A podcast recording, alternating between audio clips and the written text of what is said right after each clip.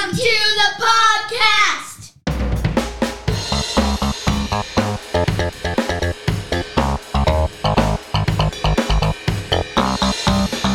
I'm John Branyan, professional comedian for more than 30 years. And I'm Amanda McKinney, John's daughter for more than 30 years. Our family believes laughing is a learned behavior, and we want to teach you how we do it. So, welcome to the kitchen table of the comedian next door.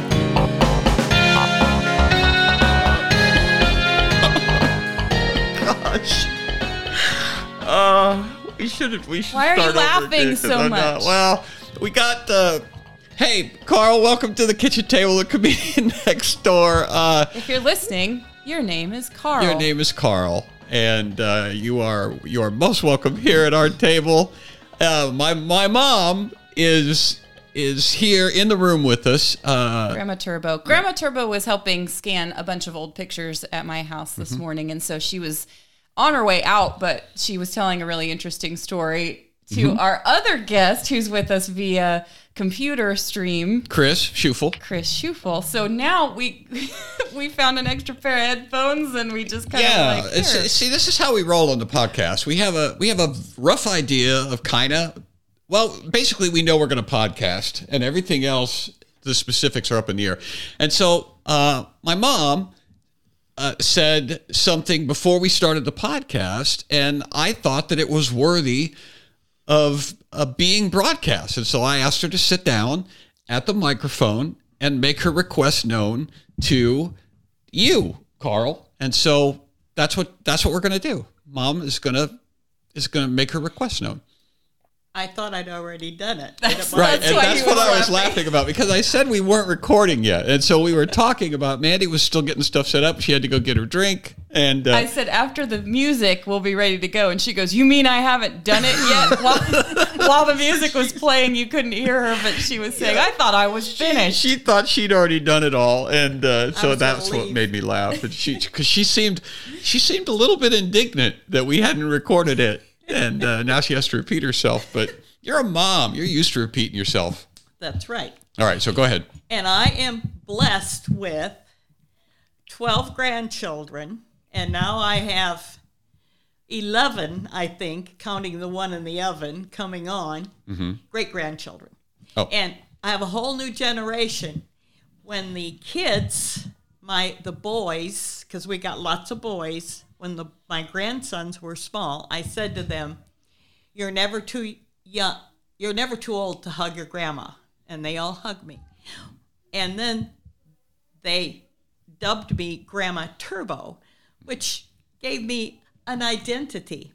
So I need to start this identity with my Rossville grandchildren who don't know. All their friends are getting to know me. And the other night, one of the little boys at the concession stand said, Because the Rossville grandchildren uh, play baseball yeah, they're younger. and volleyball and Yeah. volleyball, and basketball. right? So you're at their various sporting events, Right. Right, and so you're at the baseball game. Right, and their, their kids, their friends, my grandchildren's kid friends are getting to know me, and they don't know what to call me. So I had this little boy at the popcorn stand say to me, "What can I get for you, Brogan's grandma?" He knows me as Brogan's grandma. So I need to get these kids because for many years they're going to have to call me something. I want them to start calling me Grandma Turbo because I kind of like it. Okay, There you and go. That's what that's our request to you, Carl. You have you have permission, uh, not just permission, a request. a request, encouragement yeah, to refer to uh, my mother as Grandma Turbo. and tell your kids. And so, yeah, tell your kids, pass it on far and wide, your neighbors. Uh, henceforth and from now on, we're trying to make Grandma Turbo a thing. Okay, it's been recorded now. All right. Now it's been recorded. so I am going to leave you, You've you have accomplished your mission. and I hope the word gets out that I am now Grandma Turbo because there's lots of kids in Rossville that I are going to get to know me in the next few years. Oh, it will. It'll get it'll it'll get out. We may uh Does anybody in Rossville listen to this? Probably. I don't know. Do you listen to it? Sometimes. Well, you're in There you Rossville. go. I'm actually going to step away too and see grandma off, and then I've got kids. You're going to talk to Chris Okay. for a little bit. I'll be right back. This is real organic stuff. This is what it's like at one o'clock on a, a normal afternoon in my house. So, but I will be. Bye, Mom. Bye. Yep. Bye, Grandma Turbo. Bye. you guys. Thanks. All right. Hey, Chris, it was nice of you. It's nice of you to stick around for all of that. Oh man, I'm honored. I'm honored to. Uh, I, I don't know if I can fill the those shoes though. That was uh, that was intense. Well, that's the thing. You don't have to fill those shoes because my mother is capable of filling the grandma turbo shoes, and you You can should get just, like T-shirts and stuff. you could just be you. Um, so it's been a while since you have been on the podcast, and Chris uh, is a. Well, uh, remind everybody what you uh, what you do. So? I, I was a teacher for uh, a little over 10 years. Um, and then I started a bullying prevention program called Chris in the Classroom. And after two years of doing that part time while teaching, I went full time just because the the methods and things that we teach are very uh, a lot of times contrary to what schools are teaching. Um, and they actually work. and that uh, causes a lot of consternation and anxiety for people. Sometimes it does. Yeah. But uh, but no, I, we we focus on uh, building resilient kids, and especially here over the last two years, we've um, kind of turned our focus not away from uh, bullying, but more towards uh, the whole social emotional learning, um, and and helping kids just learn how to deal with life and mean people and uh, essentially how to to get them out of that victim mindset that they uh, are often being taught these days. Right. So you understand, Carl, now why Chris is on this podcast? Oh, and Carl, holy cow. Yeah. It's an honor to be speaking to Carl. Oh my gosh. Always Carl. This is what we do everything for Carl. I know. This is Sometimes why, I am Carl. this is why you uh, this is this is why you tune into this podcast, uh, Carl, is for stuff like what Chris Scheufele is going to say and what he's all about. He is he is we are a kindred spirit. You and I have we've known each other for a few years. Um, yeah. but the uh, I, I became aware of Chris through a guy named Brooks Gibbs, uh, and I I was a fan of what Brooks was saying, and I found out that Chris is basically the on the same page, like a like a clone, like a carbon copy. Um, Brooks and- is actually uh, Brooks is one of my best friends now, and yeah, he's been a mentor for me and um, taught me. I'll say probably ninety eight percent of what I know. Mhm.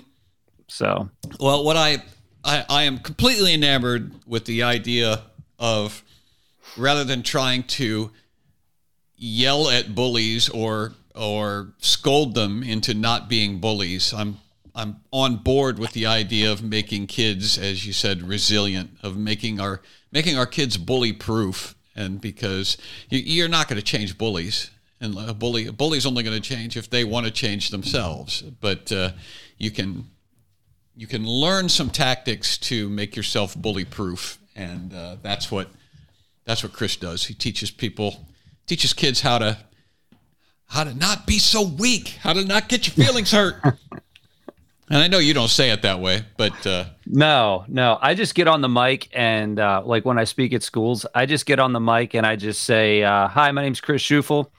Suck it up, Buttercup," and then I just leave. I drop, I drop the mic and leave. That's uh and he is very in demand. There, the phone doesn't stop ringing.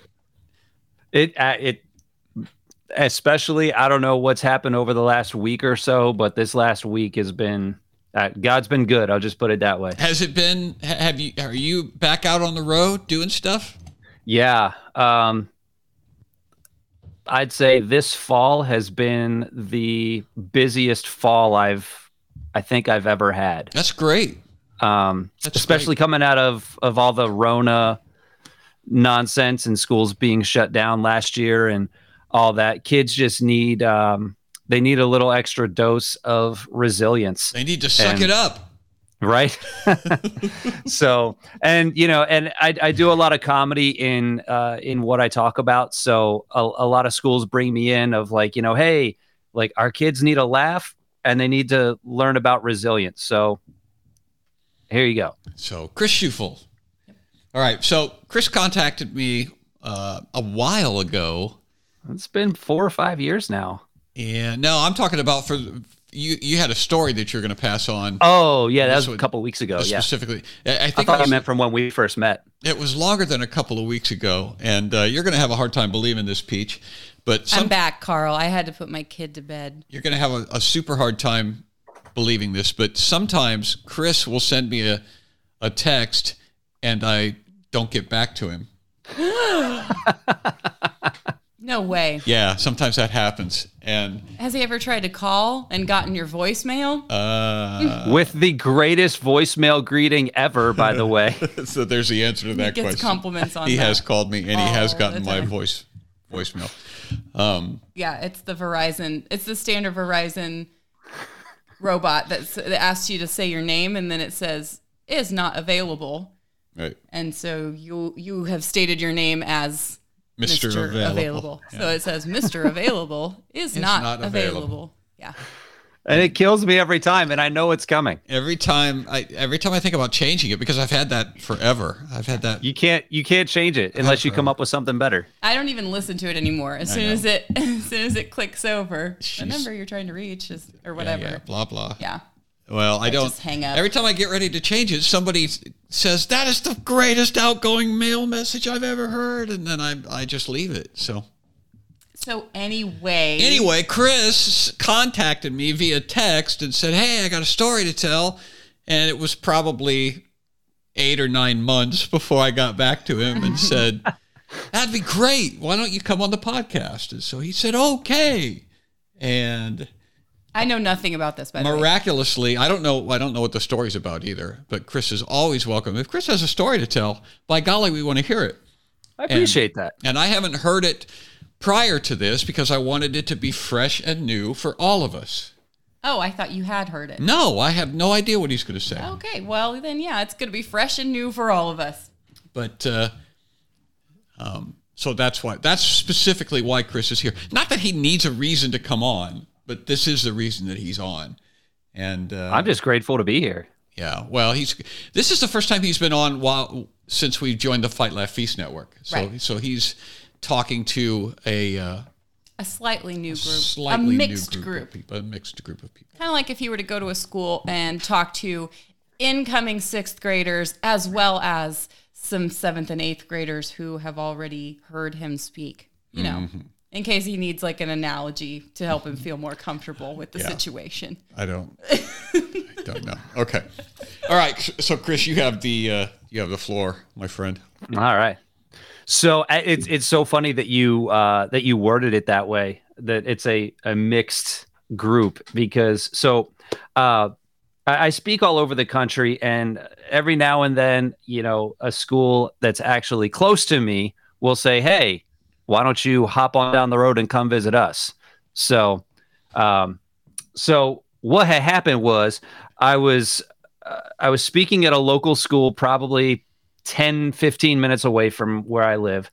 And I thought it was a great day. The principal was raving about everything. The kids were high fiving me, giving me hugs. Everything was great. Yeah. Um, I Have thought it was been a to great school day. before, or was this your first time at the school? I had not been to the school, but I've done a lot of work with the district in Okay. other schools. Okay, Um, so, and actually, that's how the principal heard about me was, you know, hey, we've heard you've done great things at these handful of other schools. Let's bring you here. I said, okay, great. Um, right after I leave, I was there all day. I did, you know, student assemblies. I did student leadership breakouts. You know, it, it was such a great day. Uh, later that day, I get a private Facebook message. Somebody I and it said, "Hi, Kirk at." Uh, and you came to speak today. Thank you for taking time to speak with our students. I am wondering if I can offer a few thoughts on your talk. uh oh. And that just kind of, yeah. I, I've gotten that message before, and it's never been positive. A few So- a few thoughts on your talk. Yeah. Okay. So let me before I get to I, so I replied back. I said, "Sure, friend, what's on your mind?" And before because that's how I address everybody. Everybody's friend to me Okay. until they tell me they're not my friend. Now you, you kind of dropped out when you were given that. So this is a person that you knew, or this is a person that you don't know. I don't know this person. Okay. It was a completely brand new, you know, you know, do you want to accept this Facebook message, you know, brand new. Okay. Okay. Um, so now before I get into what she said, I I start my talk when I when I do you know assemblies and when I do talks, I always start with probably about five to seven minutes of just jokes and comedy. You know, bring the audience in, warm them up. And since I talk about bullying and resilience and things like that, I talk about stuff that I went through as a kid in middle school. Right. And so everything is kind of like, okay, this is what they used to make fun of me about. And, you know, and I, I add in some comedy and some analogies and things. I make fun of Taylor Swift. I make fun of the Kardashians and because Right. it's so easy to do. Right. And, Well, um, by the way, sidebar, Carl. Uh, my my first fifteen minutes of comedy was all about making fun of myself in junior high and high school. That was my my opening. The, the first time I ever did comedy, my first open mic was material about what a doofus I was and how everybody picked on me in junior high school. So Yep. I remember it. yeah. and I'll tell you what, in front of a middle school audience, it kills yep. because because it they relate to it, which is you know part of what comedy's supposed to be. Yep. So I open up with that. Um, and then I also make a joke about, you know, when I start to get into the meat of my talk, I'm like, I'm going to teach you how to deal with any mean person you ever come across. Doesn't matter if it's mean person here at school, that annoying brother and sister at home, or even that Karen at Target that always wants to talk to a manager, you know, just laying the groundwork for what we're going to talk about. And they love it. Like the kids always go crazy. They're like, oh, yeah, that's awesome. Yeah. So, so back to the Facebook message. I noticed at the beginning of your presentation, you tell a few jokes, and I appreciate engaging with humor. I felt that the jokes were one sided, meaning poking fun at only females.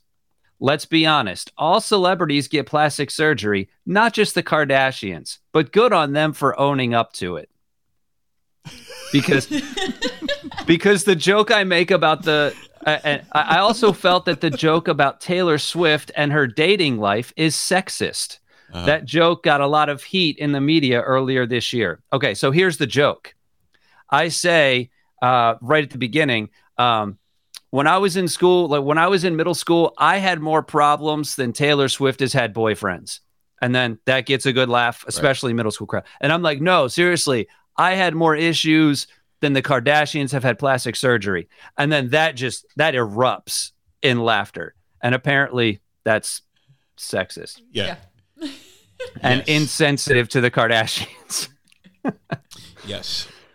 Um, I know you have the best intentions going into schools and talking about how to handle bullying. I just thought it was a bit conflicting because it felt like you made fun of Taylor Swift, the Kardashian sisters, and Karens. Uh huh. Karens. Uh, Karens, because I say I'm going to teach you how to deal with all kinds of mean people at Right, school. including the Karen who siblings. asked for the manager, and Right. so she feels compelled to defend people Well, named Karen. Because Is all that- of his all of his examples were women. oh, okay, All of his, dad doesn't even understand. You got to Well- think like a Karen, dad. Think Right. like Right. a Karen. But the thing is, that's three or four jokes out of a whole seven minute routine that is completely like I use those analogies to talk about how rough it was for me. and, and then I go male, on. right. Then I go on to make fun of myself, you know, my physical appearance, my clothes, and Being a girl or a woman is no different either. Like the fa- the fact is, the vast majority of the people in your life who are going to be bullying you that way are going to be female because if a if a man or a boy bullies you, he's probably going to use his hands. He's going to get physical, and then the school's going to deal with it. But Right. when it's a woman, talking to the manager. That's not technically against the law. it's not technically something she's going to get punished for. So, yeah, those are the ones you have to learn how to just deal with and be resilient with because you don't have another recourse. You can't have Karen hauled off to jail and it's not against the law for, you know, the Kardashians or anyone to have a bunch of boyfriends or Taylor Swift. And so, yeah, like the reason that you have to be emotionally resilient a lot of the time when it comes to dealing with female bullies is because the female bullies are not going to be punished for their bullying. she could not have been done there. That can't be the end of that. oh no, letter. I saw his screenshot. It's even longer. No, that was that was the end of the message. She just she Oh, thought. really? Um, hang on, let me pull it back up just to make sure I covered it all. it looks like a lot of words. It's yeah, it was a lot of words. So she wanted to to call you out for being one sided. one-sided and sexist. I know. I know your talk wasn't about how not to be a bully, but it still felt contradictory. Something to consider. Right. So then, that was that was probably two hours after I left the school. I'm at home. I'm with my kids. uh, You know, I'm I'm being dad. You're feeling that- good about everything. Oh yeah, great day. and I, it was great day. Yep. So then the next day, I had the day off. I wasn't traveling. I took my kids to the park. I get a call from that principal who, before I left the school, was singing my praises. Oh my gosh, we can't wait to have you. Like, I want to have you back in the uh, in the winter. You know, like January, February. Like he was already talking about bringing me back later this school year to, you know, get a little bit more nitty gritty with some of those student Right. groups. And yeah, I'm like, scheduling hey, again. Yeah. yeah, awesome. Um, so then he calls me the following day and he said, Hey, um, I've never had to have this conversation with a speaker or an assembly program that we've brought in, Mhm. but I've had probably three or four teachers complain to me about some things you said yesterday. And I said, Oh, what's that? And he said the exact same things. He's like, you know, you made fun of Taylor Swift, you made fun of the Kardashians, you made fun of Cam. Like, people just felt that you were really sexist. I'm like, look, you're taking three jokes out of my entire 45 minute talk, and that's what they're focusing on. And he was like, yeah, he's like, I, he's like, I completely agree with you. He's like, but I don't know how I have you back I completely in the agree winter- with you, but I do not have the spine to stand with you. Yeah, exactly. Exactly. Especially because my whole talk is about being resilient and Right. how to handle, you know, the mean words and the mean jokes and the mean behavior. And I'm like, obviously wasn't paying attention when you were talking. neither were the teachers, apparently, because Right. they're the ones that need it the most. Because I wasn't even making fun of them. No. I was making fun of Taylor Swift and the Kardashians. And it's like one joke. Yeah. And Right. boom so there was and he oh and he dropped this bomb on me too he was like you know I, uh he was like and there was a, a part in your talk where you you talk about slavery and i said yes and he was like um there were some people that were kind of offended by that i'm like did you hear the whole context or did you just hear the word slave Slavery. and uh he I'm was gonna like guess, I'm gonna guess contextually, you're warning kids not to be slaves to their emotions um or no to the approval but that's not of others. that's not bad Something like that. That's not bad. He's going to take that. I'll t- If I he, would so- recommend if he ever it. gets on stage again, I Right. would recommend it. There are a great many number of Americans who are absolutely in chains to, you know, being liked and being approved and being, you know, encouraged by others. And yeah, they not cannot, upsetting Karen. They cannot um, stand on their own, you know, values because it's all dependent on what their master, their feelings say. So, For Those sure. are all men, by the way, too, not women. uh, no. What? Are anyway, you go ahead.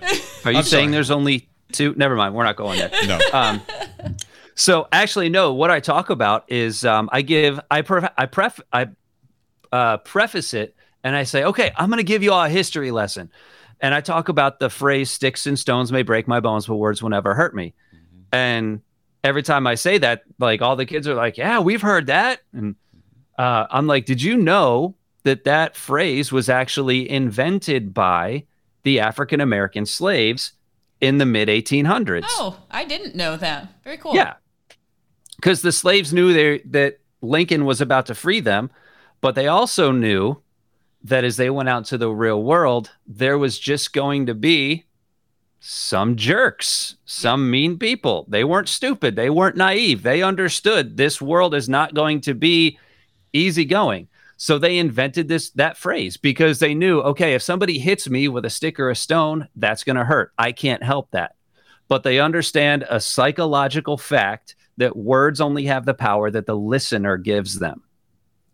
And apparently, like, and that's pretty much exactly how I worded. And that is what offended people because Because I said connected it to slaves. slaves. Yeah. Wow. Yeah. So, Oh, and my he, stars were so weak. We are I know. so and I'm I'm. I'm like I'm telling you this is the answer and this is why and this is this is where it originated. But because I said slaves, somebody got all bent out of shape. not just somebody, Chris, somebody who is an educator, somebody who is teaching children, somebody who's in the classroom with children. Uh, that's who got offended. Yes. Yeah. Oh, three or four because three or four teachers. He told me three or four went to him, Correct. and and he was just like, without st- all the staff buy-in with your program, he's like, I don't know how I have you back in in February. I'm like, you know what? God bless you. Your staff is the one that needs the resilience training. I'd be willing to do it, but yeah. But you Have- don't have the stones Have me to back. bring me in. Have me back, but instead of a school assembly, have it just be a staff meeting, and So- we can Yep. talk about this exact situation. So Yep. my guess is that the person that contacted you was a teacher. um, she's what you call a para educator. So she's not a full-blown teacher. She's, She's, still like getting a licensed. But she is Yeah. Yeah. But she was the one who contacted you, and that's the reason that there were two or three or four or however many others because she talked to them. So did you interact she with she her at rallied all? a mob. You didn't respond to her message. I didn't because I am a C. I am a C H. Yeah. I am a C H R I S C I A N. No, um, I, I, it's one of those things where I, I know where I know where culture is. I've dealt with plenty of people like this before, and it's just like you know, I could have said, you know, hey, thanks for the feedback. I'll take it into consideration, whatever. But it's like I don't. Well, that probably would have resulted in the same thing too. The reason I'm even asking is because the fact that she didn't feel like she had had an impact or didn't feel like she had gotten through to you is probably a reason why she went ahead went ahead and went to the manager Man, or the principal. I'm, I'm I'm guessing that if you got that you got that call from the uh, principal the next day that she she sent you an email and it and the wheels were already in motion. well, what I'm telling she didn't wait around to see if he was going to respond. No, what I'm saying is she did probably wait a few hours. Like it depends on what you mean by wait around. If you're a man, you would send the email and you'd feel better. And then Right. you might wait a few days and go, "Oh, I never if you were heard a back man, from that you'd guy." punch Chris in the mouth and feel better, and that'd be the end of it. what I'm what I'm saying is, I guarantee you that she was like talking to the teachers already, the other teachers already. They were there were just whispers of discontentment to start with. Then they decided as a group that one of them would go as a liaison to talk to Chris, and they did not immediately hear back from him. You know, within three, And he did not hours. grovel and apologize. And so then it was, well, what do we do now? And it's step two, you know, phase two of this must be operation. destroyed. We need to Cancel talk him. to Mm-hmm. the principal about this. Not, well, we don't want to destroy him. We don't want to destroy Chris. no, We because just- we're good people. We just want to make sure that we the know he has good intentions. We want to make stu- sure the students are being taught safe and, and you know accurate and healthy things, and not things that are going to harm them. And Right. so you know, yeah. like the Kardashians have plastic surgery, and uh, and Taylor Swift sings about having a lot of boyfriends. Well, you know, if all of your examples are women, they're, they're girls and women, then yeah, Right. maybe you've got some unconscious bias going on Maybe you need there. to find. Can you can you imagine? maybe what you need Can is you imagine a male having a career singing about all of the women that he has had? yeah, in they're his life? rappers. They're called rappers. Yeah, they they are. Yeah. but what I'm saying rappers. is, what I'm saying is, Why don't they get in trouble? what you need when you've got a speech as misogynistic as Chris's is, what you need Uh-huh. is four or five women to do exactly what Chris said emotionally unresilient people do. What what you need is for them to go play the part of the Karen and go to the principal because that's going to have a healthy positive effect on the school and Yes. the student body. That's what you need. having Chris come in uh, and having Chris never come in again and speak to the children is what's best for those children. Having Locking him- them away No, no, with no. the influence of these uh, emotionally. No, no, no. What's best for the students is to have Chris come back and retract what he said and say to the students that he was wrong for say the only, opposite of what he for said. only talking about Taylor. He needs to mention the rappers who have serial girlfriends and he needs to bring them up specifically to prove that he's not a sexist. And when they still don't like him, was- they will come up with another I thing. was just about to say that's actually not a bad idea, but do you think it will work? no. They, If he- they if don't has- even know it won't work though. If he has both male and female people that he's making fun of, my guess would be then it would be inappropriate to make fun of anybody. Right. Well, but, but to be, I guess, fair, they genuinely don't realize that what they're saying the problem is isn't the problem. Like when a person yeah. goes and just and complains to the principal or the manager or tries to get a person canceled, they genuinely don't even realize that what they think is upsetting them isn't upsetting them, which is why the rest of Chris's speech went right over their heads. Right. Because if they had been listening, they Because would they have were gone. so busy being upset that they Oh. weren't paying any attention. I resemble that remark. Like Yeah. if they had been listening, they would have understood. Oh, I've been doing things a little bit backward, probably my entire life. But because um, because they don't know the diagnosis for their own problem, they have never recognized the root cause of their own um, irritation or offense. They just it, it went in one ear and out the other, except for the word slavery. that was the only thing that stuck. Is this the first time you've been canceled? Uh yes. Wow. And here's the thing. I've been I've been giving the exact same talk with the exact same jokes, like word pretty much word for word for about 3 or 4 years now. And I'm talking Hundreds you know, of times. Hundreds of times, hundreds of schools, hundreds of thousands of kids. Uh, and yeah, this is the first time that you know That- anybody's ever said That anything. it has been pointed out to you how toxic and unacceptable Well, what con- you're saying. Congratulations! I almost feel like a toast is in order. I feel know, like right? I it's a should- wait, do I I get a feel trophy honored that or- you shared your first one with us here. Yeah. That, that was that you made us a part of it. do I do I get a trophy or or be or do I not get a trophy? I'm not sure how that works anymore. Not getting a trophy is the trophy. Either way, you're going to be able to handle it. We know Yeah. that you're equipped. Yeah, no, that's really exciting. I mean, and genuinely like because it- Well, it's, it's, a mark exciting, of, but it's also a little scary. I mean, how are you? How are you feeling about that? How did you feel when you got the, the the phone call from the principal? I mean, you had to have some emotions connected to that. Yeah, I mean, I've had, like I said, I've gotten a message or two, an email or two from a teacher Uh-huh. before, just like, hey, I heard your presentation. You know, I found this to be, I saw, you know, I found this to be awkward. Okay, fine, whatever. You're not the decision maker. You're one teacher. Right. You're allowed to have an opinion. Okay, great. Uh, after I got off the phone with the principal, I just kind of sat back and I was like, did that just really happen? yeah, like and i tried to tell him i'm like you know you caught the context of everything right and he was like yeah i did and Yeah. he was like i didn't feel anything wrong with it but you know so and so did and so and so did so Right. you know i just got and i kind of said the same thing as you john i was like um so what you're saying is you're letting the inmates run the prison yes, and Did he Yeah. respond to that?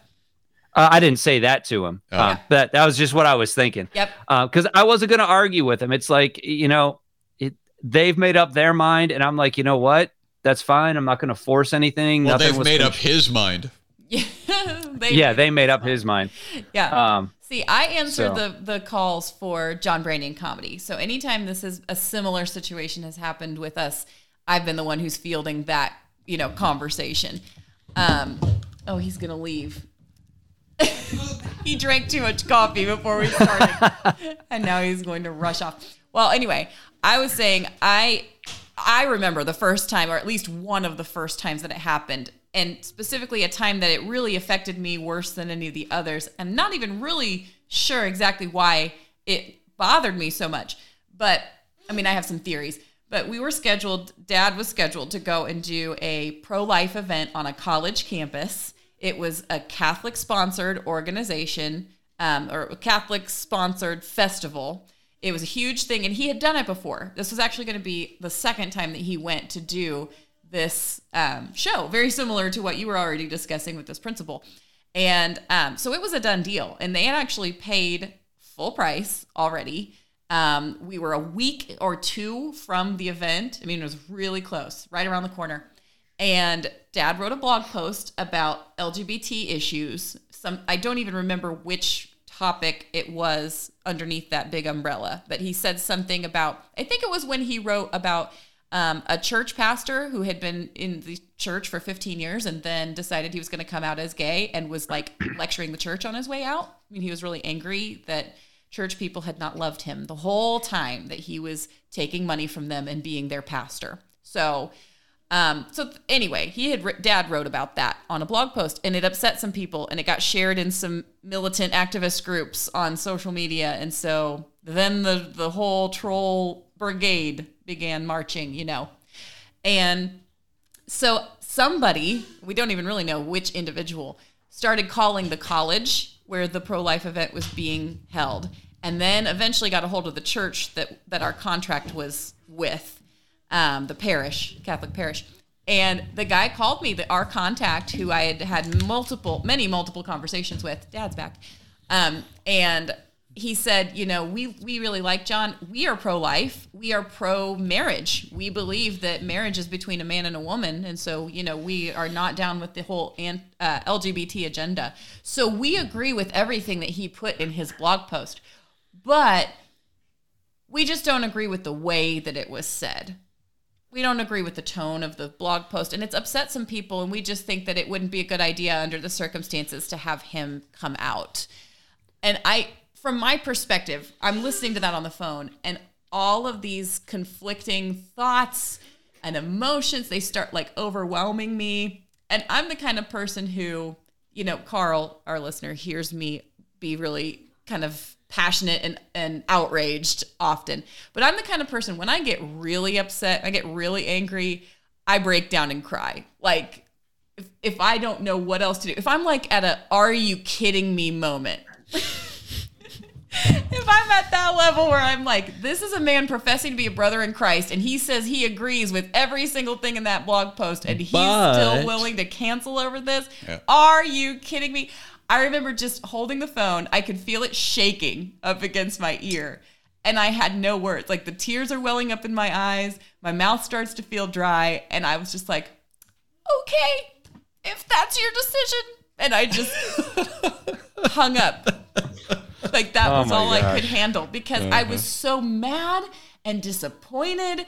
And I had so many things I could have said that, Yeah. like, the only thing I could manage was just, all right then. I am, I am uh, so glad that you told that story Yeah. because it is, it, it is uh, proof positive that what's going on. Just we'll just talk about public school, but this, this is going on in the culture everywhere. But we'll just talk about school.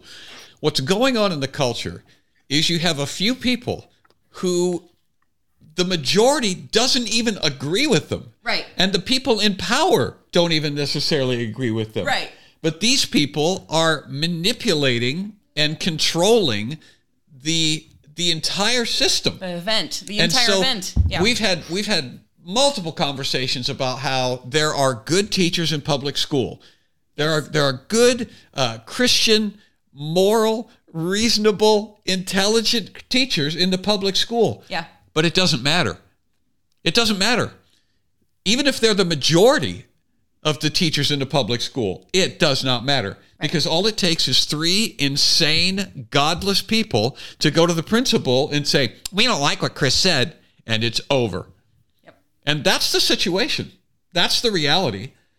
Yep. So it, it doesn't matter. We can entertain all of these warm feelings about, oh, there's Christian influence in the public school. There are good Christian teachers in the public school. Chris Scheufele is a good Christian guy who had a platform to talk to those children.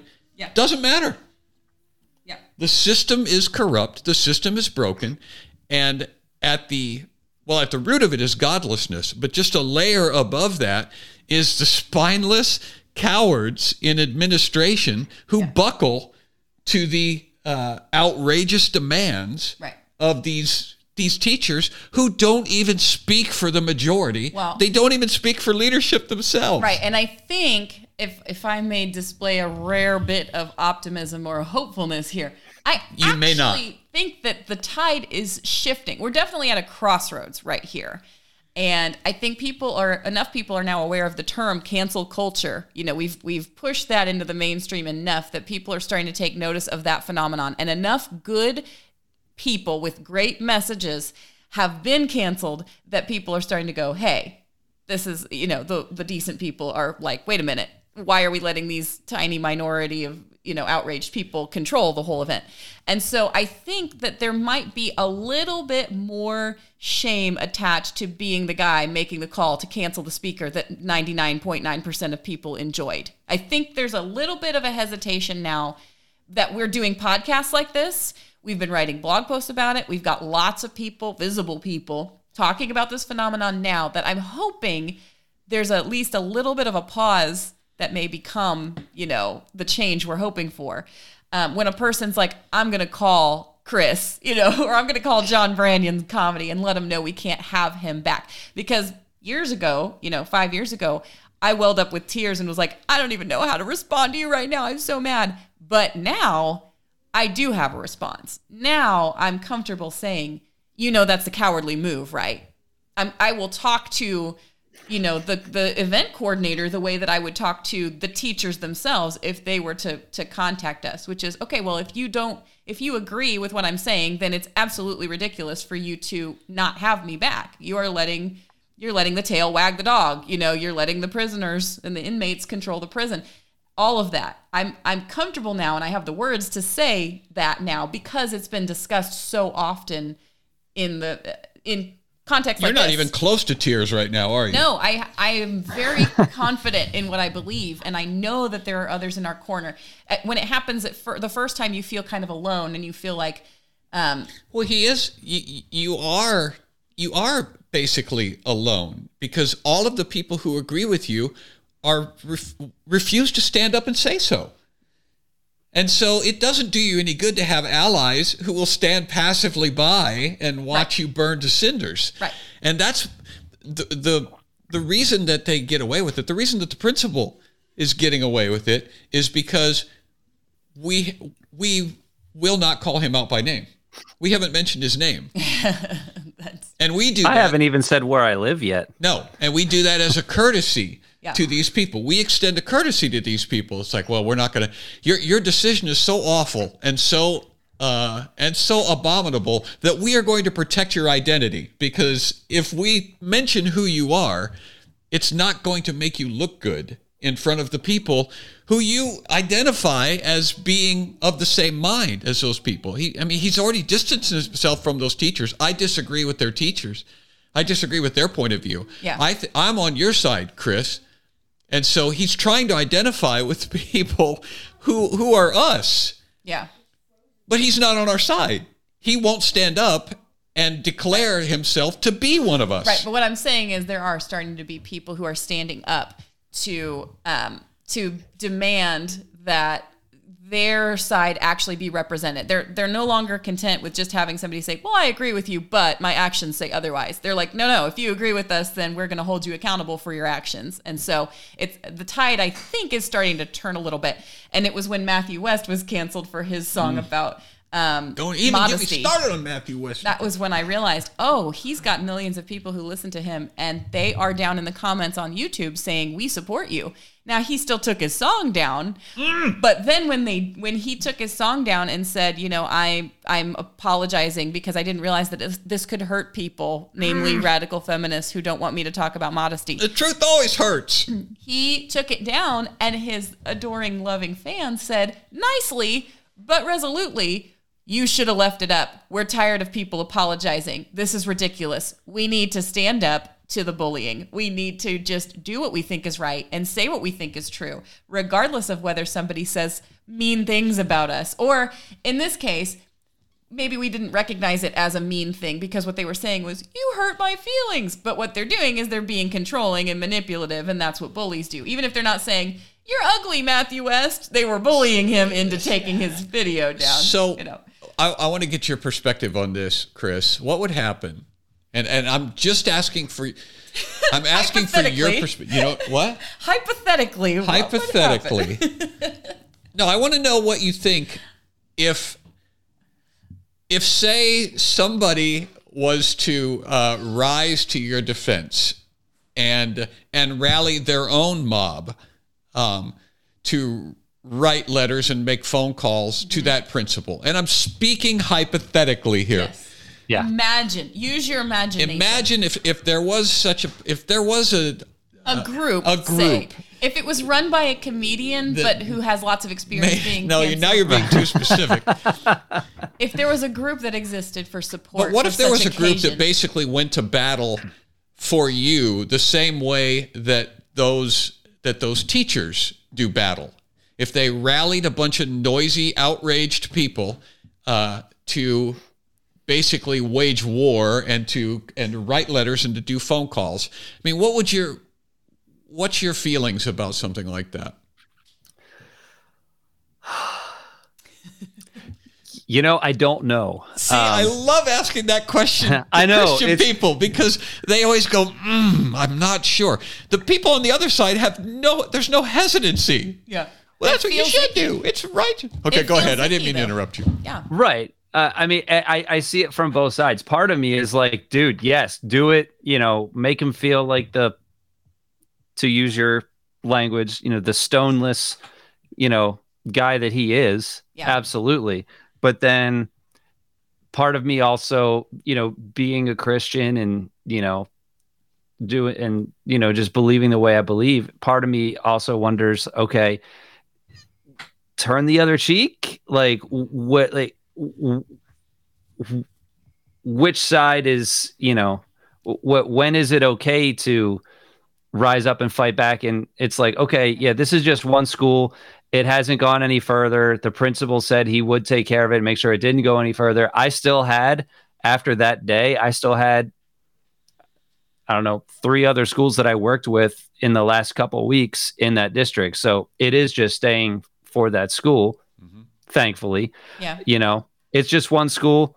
It you know you're not a prophet in your hometown. Whoop-de-doo.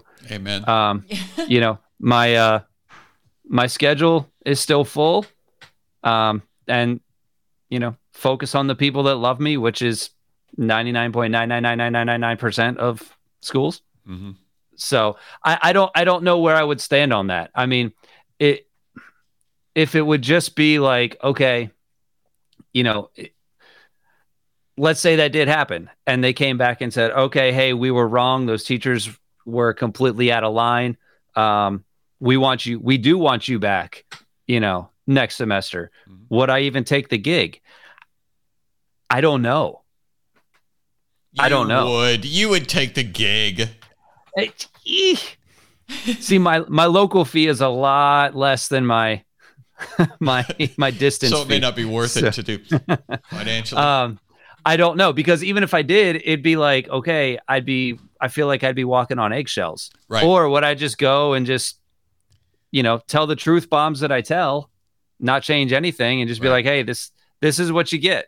You know, um, obviously without any malicious intent, but you know, Yeah, well, Would- you don't want to give your sin nature its head. And there are verses about turning the other cheek, and there are verses Right. about not acting in anger, and there are verses about loving your enemies. And Christian people, for better or worse, they want to be careful to make sure that they are listening to the correct voice, the still small voice, and not the voice of revenge or. Well, I um, knew he would be thoughtful. That's or- why I asked the question. Yes, they're not nearly as quick to grab their pitchforks as, say, their unenlightened, non Holy Spirit indwelt counterparts who are always up for a fight. And I that's why we love them, even though Well, sometimes that's why I asked the question we wish too. they would grab Yeah. a pitchfork. because I want to I want to emphasize and I want to highlight the fact that we do not fight by the same rules. Right. We don't we are not allowed to do the same thing that they're that they do. yeah. And it's, that's that's part of the reason that I wrote my article about uh, Let's Go Brandon because uh, I don't Gonna think have to explain that a little bit. well, but I don't think I don't think that Christians are given the same.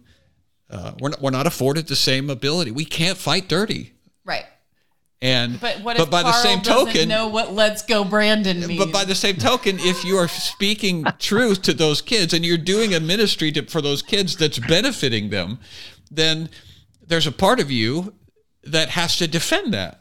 You know, and it's Yeah. it's tricky to know what the proper response and there's is. a there is a response that's necessary as part of church discipline you know if you have a conversation with a person on the phone and they admit that they think that you're right but they're going to keep acting a different way that's acting in uh, a different way than their conscience is supposed to be allowing them to act and so this becomes an issue where brothers and sisters regardless of how the angry godless mob reacts to the situation. We have an internal body problem here among church people where we're not holding each other accountable anymore. I mean, church discipline is basically a thing of the past in most circles. Um, nobody, you know, people go their separate ways in order to keep the peace. We want to err on the side of caution. We don't want to act in anger. We don't want to, you know, we do want to turn the other cheek. But because of just years of that being the default, nobody picks any battles anymore. And so then um then darkness takes over and you know we're we're putting our light under a bushel i guess to use a different analogy. And so yeah when we have something that's an obvious wrong something that obviously needs to be corrected and and where a brother or a sister should be held accountable we would rather let it go to you know err on that side of caution than to confront it and there are some consequences for that when it's happened over the course of 30 years, 40 years, 50 years, um, where people know that they can get away with things. They know that that you know it's way easier to side with the LGBT mob or the feminist mob or the you know BLM mob or whatever. It's way easier to side with them because you know you can throw the Christians under the bus. Nobody's going to come and and correct that behavior, you know. So I don't know. It is tricky, and I don't blame the Christians for having some pause and thought, you know, putting thought behind it. No, I don't. I don't either. I don't blame them. There's a, uh, there is a, a culture though. I was talking with Mark Gungor about this a couple of weeks ago. Love that dude. Um, Oh, are you a Mark Gungor fan, Chris? It's it's one of those I just recently found him Yeah. because Oh, wow. um, there's a YouTube channel that uh, I think it's called like Crown TV or something like that, and they Ah. post like a Yeah. bunch of like John. They've posted a bunch of your old. That's you know, because they filmed it. Those Right. are projects he did with Crown. oh, okay. yeah, they just So- distributed those DVDs. Yeah, yeah. So yeah, like they they got your stuff. They got a couple of Kenn Kington. They got you know a bunch of stuff, and they actually just posted a couple weeks ago Mark Gungor's um, the thing where he talks about the men's brain, the women's brain, uh, laugh your way to a, To better, marriage. Yep. And so like my wife and I, we sat up in bed one night and we watched that one. Cause like once a week we'll watch like we'll watch an old Branyan or watch an old Kington, whatever. Yeah. We just came across that one and we were laughing so He's hard. super and funny. like Yeah, he's the good. other day I just started following him on Facebook because I'm like, this dude is pretty legit. Yeah, he's really funny, uh, and he's he has uh, offended more than a few people in his No. career. Yeah, I'm not kidding, Chris. He has, and Yeah. he and I were talking about uh, about cancel culture from the standpoint of part of the reason that cancel culture has gotten the the foothold, toehold. What is it? what is it that holds? Uh, part of the reason that it's gotten a uh, a position in the culture is because it, it, it's not necessarily individual people being canceled, like you getting canceled at school, or Mark getting canceled at church, or me getting canceled at a whatever I got canceled at. But it's the it's the collective cancellations that people like you and I and Mark are going to go, well, you know what? It's not that big a deal. At the end of the day, you know, I still got a full calendar and it's just one school. And for the most part, everybody knows that this is, but you take those collective instances of uh, of people being canceled and going, yeah, or I'm not going to fight back because it's not worth it and it's going to hurt my witness and so on. And that empowers people to do more canceling because I think that's what Mandy was saying earlier. Right. They get away with it. Right. And when when they get away with it, when the when the principal gets away with canceling you and appeasing darkness and evil, um, it empowers other people to do that. And I'm not trying to scold you because I've done the same thing that you've done. I've said, well, it's just I'm just going to let it go because it's not worth the fight. And I've even said if they're not worthy, if if they're not willing to stand up and fight, well, I'm not going to stand up and fight. You know, why should I? Why should I fight a battle that they're not willing to fight? And Yep. I believe that that's that's true, but only to a point. Because if if nobody is willing to stand up and fight any of the battles, then that's where we find ourselves. Well, we have with this spoiled situation. we have spoiled the pagans. And what I mean is if we're the parents who know where we're going and know what we're doing and have a sense of direction and maturity about us because we've got the the light and the Holy Spirit. Um, we have been more permissive parents with when it comes to, you know, our decisions we make in, with the world. And all of my analogies go back to parenting, it seems like. But but yeah. She's really a one trick pony. I have, Chris. I have one- seen it, you know, over and over again. I've seen One note. parents do this in like mom groups where they're like, "Well, I need to pick my battles." And while I understand that that is there is a principle of picking your battles, that's a good one for us to consider. I've also seen that when they pick zero battles, their kids turn into these absolutely insufferable brats.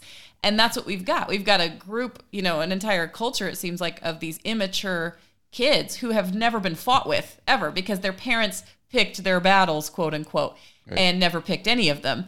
And so, um, what what happens is parents are training each other to just quit and to not fight, and then they aren't parents at all. They're not leading. They're not showing the way. They're not being role models Right. for the the children um, who are Scolding. getting their way all the time. You know, they're these Right. little selfish kids who never have to be. They never get disciplined I, ever. I would have loved to uh, responded to that teacher on your behalf. Um, love to. Oh, there was plenty things I wanted to say, but yeah. yeah, it was, and, and it's funny you say that, Mandy, because like, um, I I was watching some school board meeting. You know, one of one of the school boards recently that made national news about, you know, CRT and Yeah. uh, just all that kind of stuff. I was watching one of those meetings because they live streamed it, and one of the parents got up and and he made a really good point. And he said, you know, you wanted to do this, so and we didn't say anything. You wanted to put in Common Core math, and we didn't say anything. Like we grumbled, but we didn't say anything. Yeah. You wanted to do this, you know, and he was pretty much saying like we gave you all these inches, Yeah. and now we're at that mile marker, and it's kind of like, you know, pick your battles. Okay, we didn't pick this one, but I think everybody has that, like that final end point where it's like, okay, we realize, you know, they, they either they wake up, they open their eyes, or you know, they didn't really care about some of the other stuff, but it's like, okay, we gave you all this, but now No more. you're gonna do this. Yeah. Okay, no. And I think everybody's got that that end point. Yeah. They drew But- a line. Yeah. Yeah, but I, I think in a lot of cases that endpoint needs to be backed up a little bit more. Mm-hmm. Yep. Yeah. Well, and the thing that the leadership in schools, again, we're just talking about public school, but you could apply this everywhere. The thing that leadership is not prepared to do is receive any sort of criticism for taking a stand on anything, for, for any sort of, they are not willing to defend any of their principles. Right. None Again, of them. going back to parenting, I'm amazed how many first time moms don't know that kids cry. Like they don't know that toddlers hate when you tell them to do something. They think they as parents must be doing it wrong because My I told my so baby upset. I told my baby he or she needs to sleep in their own crib and now they're crying. Can anyone give me some tips on how to get my baby to sleep in its own bed without crying? Or I'm going to take No. the pacifier away from it. But can anybody give me gentle methods that don't result in the kid crying? And I'm like, are you kidding me? They're not kidding. Kids cry. Babies cry. People who want you to change your speech so that they're happier cry when you don't do it. Like, that's not, it, you're not going to find a way to do it or a solution that doesn't involve you having to listen to a royal fit being thrown. So be Sorry. prepared. Yeah. Sorry, you can't be a leader without dealing with some tantrums. Yes. Yep. Lots of them. More than you think should be necessary. There even for veterans, there are moments where you go, Ugh, do I really have to do this again? Like, Yeah. shouldn't I be done with this by now? well, you see, and the thing is, like, just with the depth of of research that we've done about all this stuff, and you know, we take between Brooks and and and I and another guy Jeff, we take all this heady psychological, sociological stuff, and we boil it down for you know a kindergartner to be able to understand. Right. Right. But in all that, there is actually, you know, there's actually it's called the roots of irrational thought that causes people to take offense to whatever. So essentially if you if you take offense to something, then that means that there is a root to that thought. yeah. And like I'm at the point now where I can watch somebody, I can listen to somebody talk, and within 30 seconds, I can tell you what's going on in their brain. They might not realize it because it's so deep down, Yep. but like I can listen to them and I could be like, yep, they have an unrealistic expectation about this, this, and this, Yep. and this cognitive distortion. And like I can do, I'm not a therapist. I was a music teacher. Right. Yep. Like I, I don't, I have a music degree. Come on. Or they're projecting their own Right. feelings onto another person, or they are believing a lie. You know, they, they're assuming things that aren't Yeah. even true about what another person might be thinking. Yeah. Like little Yeah. habits like that that people So get themselves many. into. The, Yeah. the idea that I that my opinion is so important that I'm going to go to the principal of my school and complain about a speaker that they had come in. It just just boggles my mind. but I've been never been that guy who's like, I'm really mad about this. I'm going to take it to the top Yeah. and complain so that nobody else has to. that has been Gosh. reinforced their whole lives by their authority figures or who would they were supposed to be their authority figures but instead of saying this is a you problem and here it's my job to help you learn how to process it they've gone this must be a me problem i must be parenting incorrectly so let me find a new way that i can approach this so that the kid doesn't cry whenever a kid cries the parent and i'm putting that in air quotes the mm-hmm. parent just assumes that the parent needs to fix something the parent is doing and not that they need to help change something the child is doing. It happens all the time. And so these kids grow up thinking, I'm well, sad. I'm upset. Someone it's somebody else- else's fault. Yes, I'm upset. Somebody else is the problem. All Yep. over and over and over again, this gets reinforced. Either that or I'm sad, so somebody has to do something to make me not sad. Right, right. Give me a bottle. Give me a pacifier. Give me a movie. Give me goldfish. Somebody must alter their behavior so that I feel differently. Yes, Yeah. absolutely. Get rock me. You know, pat me. Change my diaper. yeah, yeah. And- yeah. And then some of those people grow up and become teachers Some in the of them classroom. yes. And they are shaping young minds, helping them develop, helping them mature. Yeah. These these teachers are helping children mature like they are. Can you say mature though? Can you really use that word? I was using it facetiously. Okay. Facetious. Wasn't he a Greek philosopher? Facetious. He's one of my favorite philosophers. the patron saint. Well, we are Facetious. we are over an hour. Is there are there any Holy closing cow. thoughts? I am so upset now. Sorry, John. Sorry, I'm Carl. so triggered. but Carl. I'm sorry. That would Carl that would have been my email back to this teacher. It's like, thank you for bringing this to my attention. Please let me know how you address this when you get asked to go and speak in front of school assemblies. I've done that with you. I've said Ask- you've gotten a criticism before. I've been like, "Are you saying that if you were a comedian, you would do a better job than he is?" And they're always like, "No, I don't think I'm better." And then what's our Then response? why are you talking to me? Yep. As soon as they say no, I don't think I'm better. Then it's like, well, okay. If you don't think that your ideas are better, I don't have to listen to them. Goodbye. I have I used that just yesterday. when The guy was telling me. I asked, "Why do you think your your moral stance is superior to mine?" I didn't say it was superior. It's like, okay, good, we're done talking. So you're not superior. I won't listen anymore. Goodbye.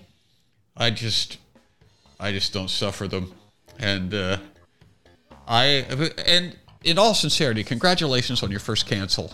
Um, Thank you. Please It only keep took us four updated. years. Yes. Hopefully it's not another four because we'd like to hear part two the next Right. time. Yeah. Not to wish you ill, but because I genuinely do think it's toastable, celebratory, worthy, you know, occasion. here's Well, what I've got plenty more gigs here over the next two months, so we'll see what happens. see what happens. well, here's what here's what Mark Gungor said to me, and I think he's right about this. He goes, It I has don't, to be less than a minute. He goes, I don't get canceled very often anymore because most people who call me already know how I am. I'm, I'm a known quantity to Yeah. them. And so I just don't get gigs from people anymore. I don't get calls from people who have got their underwear in a knot.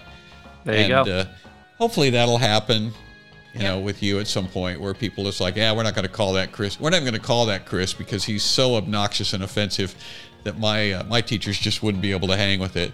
And uh, he forces resilience. How dare he? He's teaching kids how to be mentally tough. We don't want that.